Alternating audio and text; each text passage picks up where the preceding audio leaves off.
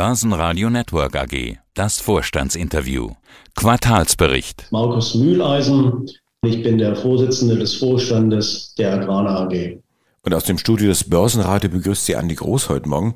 Herr Mühleisen, bei Agrana muss man immer ganz genau auf den Terminkalender schauen. Das Geschäftsjahr beginnt ja immer am 1. März. Also wir gucken uns heute die Zahlen an zum ersten Quartal. Ganz kurz nochmal zur Erinnerung, das abgelaufene Geschäftsjahr, das war sehr gut. Steigerung im operativen Ergebnis etwa 50 Prozent, 80 Millionen, den Umsatz auch deutlich gesteigert auf 3,6 Milliarden etwa. Und wenn ich das richtig verstanden habe, soll es in diesem Tempo ja auch so weitergehen. Also nochmal deutliche EBIT-Verbesserung, nochmal deutliches Umsatz plus, so der Plan für dieses Geschäftsjahr. Wie gesagt, erstes Quartal in den Büchern funktioniert der Plan, ist er aufgegangen.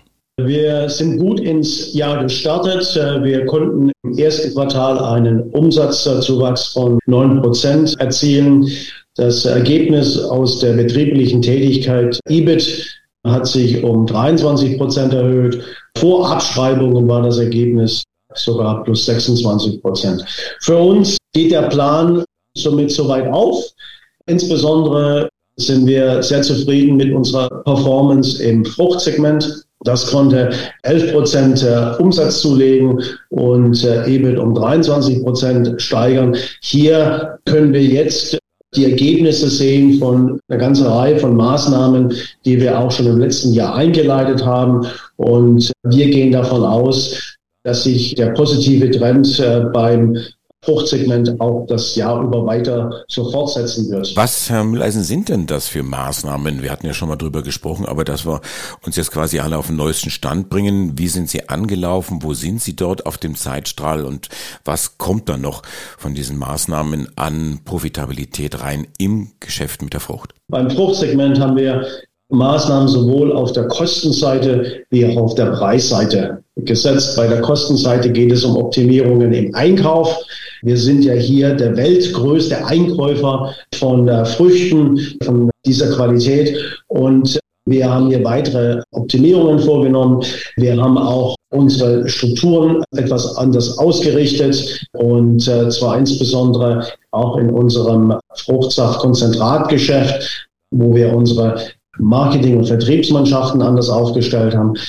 Wir haben aber auch auf der Preisseite gearbeitet und in enger Abstimmung mit unseren Kunden hier konnten wir dann doch unterm Strich gute Margen für uns erzielen. Wird das dann auch so weitergehen oder gucken sich die Kunden das dann auch an und sagen, oh, das hast jetzt aber ein bisschen überzogen zu gute Margen und wir müssen das dann zahlen. Lass uns doch mal gemeinsam an den Tisch zurückgehen und gucken, wie wir auch dieses Gespenst der Inflation vielleicht doch wieder in die Zahnpastatube zurückdrücken.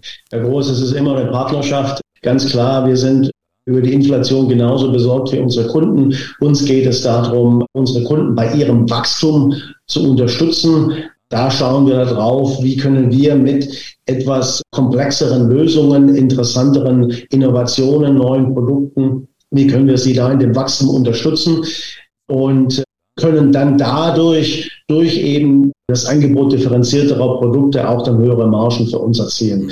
Es geht aber auch darum, neue Absatzkanäle in diesem wichtigen Segment zu erschließen. Insbesondere haben wir uns vorgenommen, stärker im Bereich Food Service zu wachsen. Es geht aber auch gerade bei diesem Fruchtgeschäft, das ein globales Geschäft, auch nochmal hier zu sehen, wie wir in verschiedenen Märkten und Regionen das Wachstum vorantreiben können. Wir sehen auch eine Erholung des Fruchtjoghurtmarktes, der ist in den letzten Jahren ja sehr, doch sehr stark unter Druck gewesen, ist ein wichtiger, wichtiges Segment für unsere Kunden. Da sehen wir, dass die Konsumentennachfrage sich wieder stabilisiert hat, dass es in vielen Märkten da auch schon wieder nach oben geht. Und äh, in diesem Wachstum wollen wir unsere Kunden weiter unterstützen. Ich habe mal gelernt, Dreh- und Angelpunkt in Ihrem Geschäft, das sind die Weltmarktpreise für Zucker. Wo stehen wir da momentan? Wie haben die sich entwickelt? Und ja, letztendlich, was bedeutet das jetzt aktuell für Ihr Kerngeschäft Zucker? Also insgesamt sind wir hier im Umfeld mit besseren Preisen als in den letzten Jahren. Da hat sich der Markt erholt. Wir hatten die letzten drei, vier, fünf Jahre hatten wir doch extrem tiefe Preise.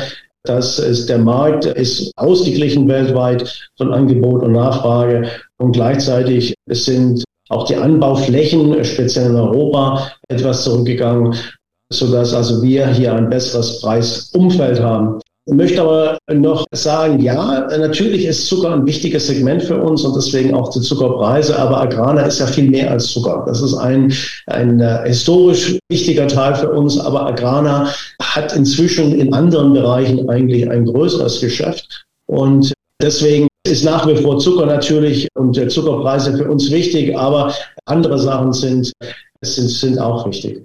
Dann kommen wir mal zu den anderen Sachen, zum Beispiel wenn ich mit meiner guten alten Giulietta nach Österreich fahren will, dann muss ich aufpassen ab diesem Jahr. Österreich stellt nämlich ja, relativ spät um, was das Thema Biokraftstoff angeht, und zwar komplett stellt man um von E5 auf E10, also der Anteil an Bioethanol steigt dann dort, man könnte sagen verdoppelt, dann müsste sich doch auch einen deutlichen Schub in der Nachfrage ergeben.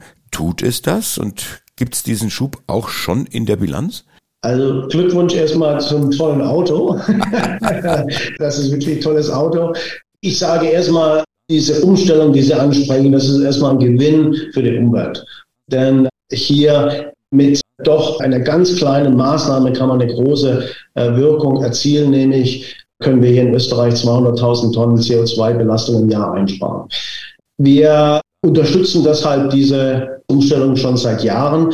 Wir haben damals als wir in die Ethanol-Kapazitäten in Bischelsdorf investiert haben, auch schon für diese Umstellung investiert. Das heißt, die Kapazitäten sind auch schon vorhanden und äh, die werden jetzt äh, gut genutzt. Und gerade im Sinne einer wirklich integrierten Nachhaltigkeitsfabrik, die wir da haben in, in Pischelsdorf, also wo wir alle Rohstoffe verwenden für Lebensmittel, aber auch für die Ethanolproduktion, ist das ein, eigentlich ein richtig guter Gewinn für die Umwelt.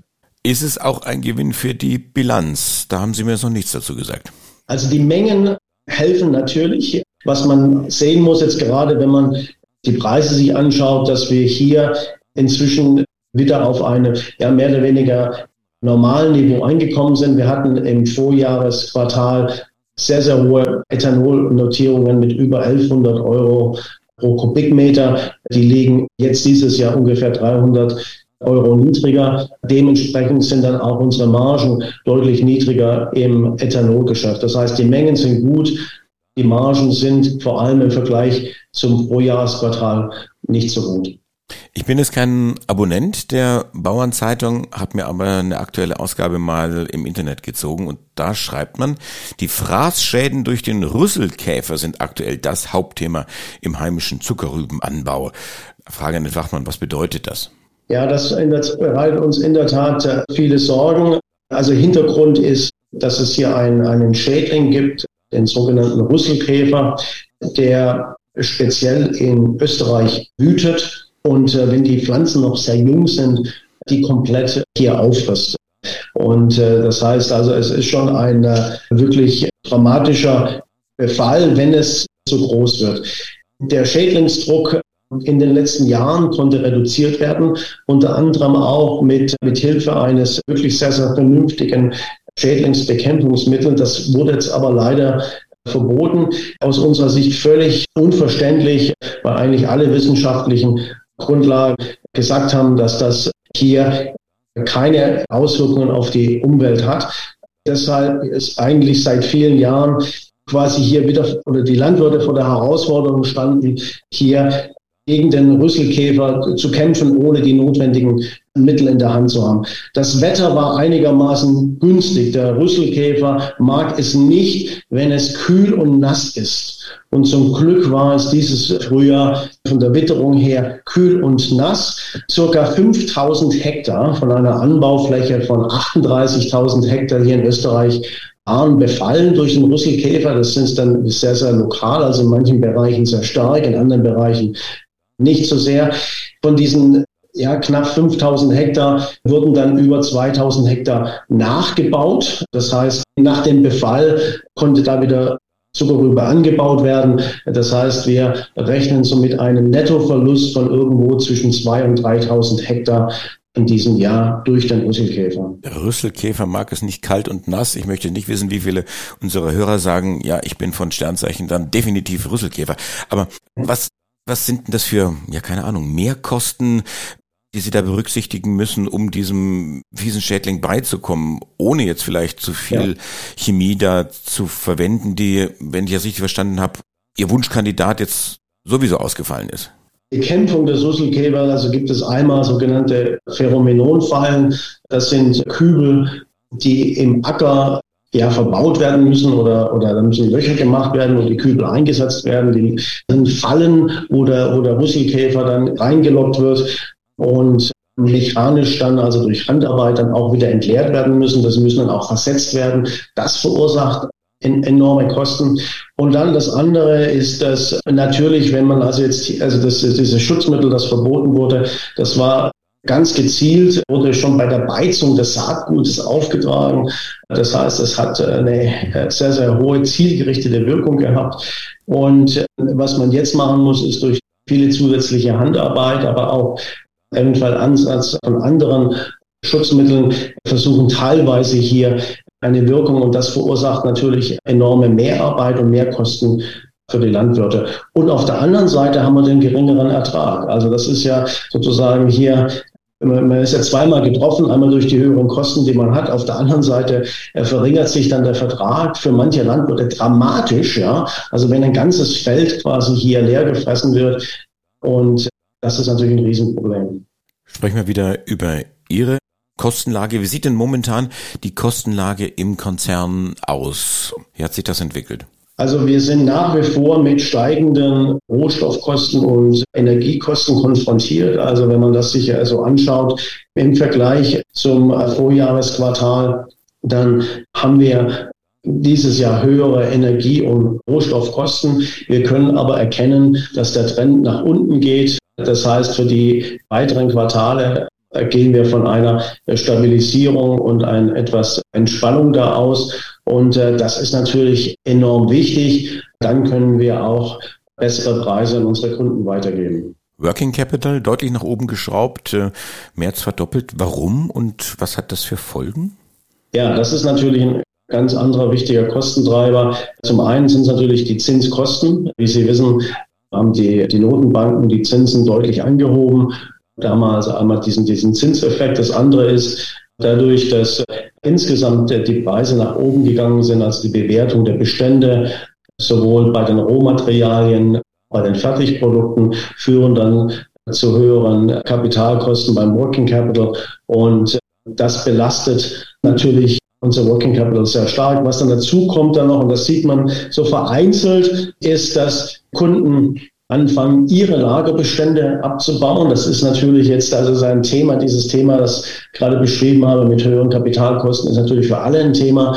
Man hat jetzt vielleicht in den Vorjahren bedingt durch die Krisen und durch schwierige Lieferketten, höhere Lagerbestände aufgebaut. Die versucht man jetzt wiederum zu reduzieren. Und dadurch dauert es jetzt so ein bisschen, bis quasi diese ganze Welle durch das System gegangen ist. Und in der Zwischenzeit muss man aber trotzdem das Ganze finanzieren. Was nicht mehr lange dauert, was morgen schon ist, Freitag, 7. Juli, Hauptversammlung der Agrana, in einer Woche dann Dividendenzahlung.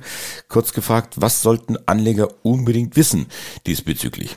Wir haben vorgeschlagen eine Dividende von 90 Cent äh, pro Aktie und setzen damit unseren konsistenten, also konsistente Dividendenpolitik fort. Anleger ähm, sollten wissen, dass, wie Sie es auch schon angesprochen hat, Agrana ein gutes operatives letztes Jahr hatte, dass wir auf einem guten Weg sind, guten Kurs sind, ähm, auch unsere strategischen Ziele umzusetzen. Und gerade dazu werde ich auch morgen auf der Hauptversammlung noch mehr sagen zum Ausblick und den Eckpunkten unserer neuen Strategie. Ich bin ein ungeduldiger Mensch. Ich will nicht warten bis morgen. Ich will es heute schon wissen.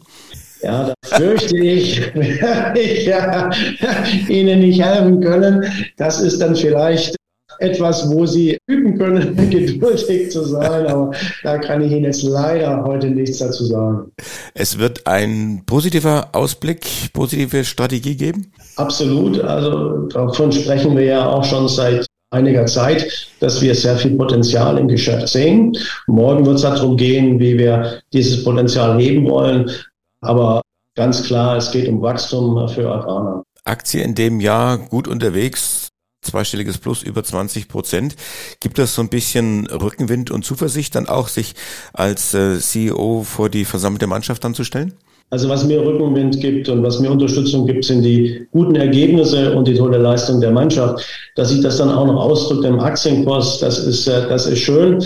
Und ich glaube, ähm, da ist auch noch Luft nach oben und daran werden wir arbeiten. Markus Mühleisen, der CEO der Agrana. Dankeschön und einen guten Verlauf der Hauptversammlung. Dankeschön, Herr Groß, und Ihnen auch noch einen schönen Tag. Börsenradio Network AG. Hat Ihnen dieser Podcast der Wiener Börse gefallen? Dann lassen Sie es uns doch wissen und bewerten Sie unseren Podcast mit vollen fünf Sternen. Vielen Dank und bis zum nächsten Podcast. Alles rund um Börse.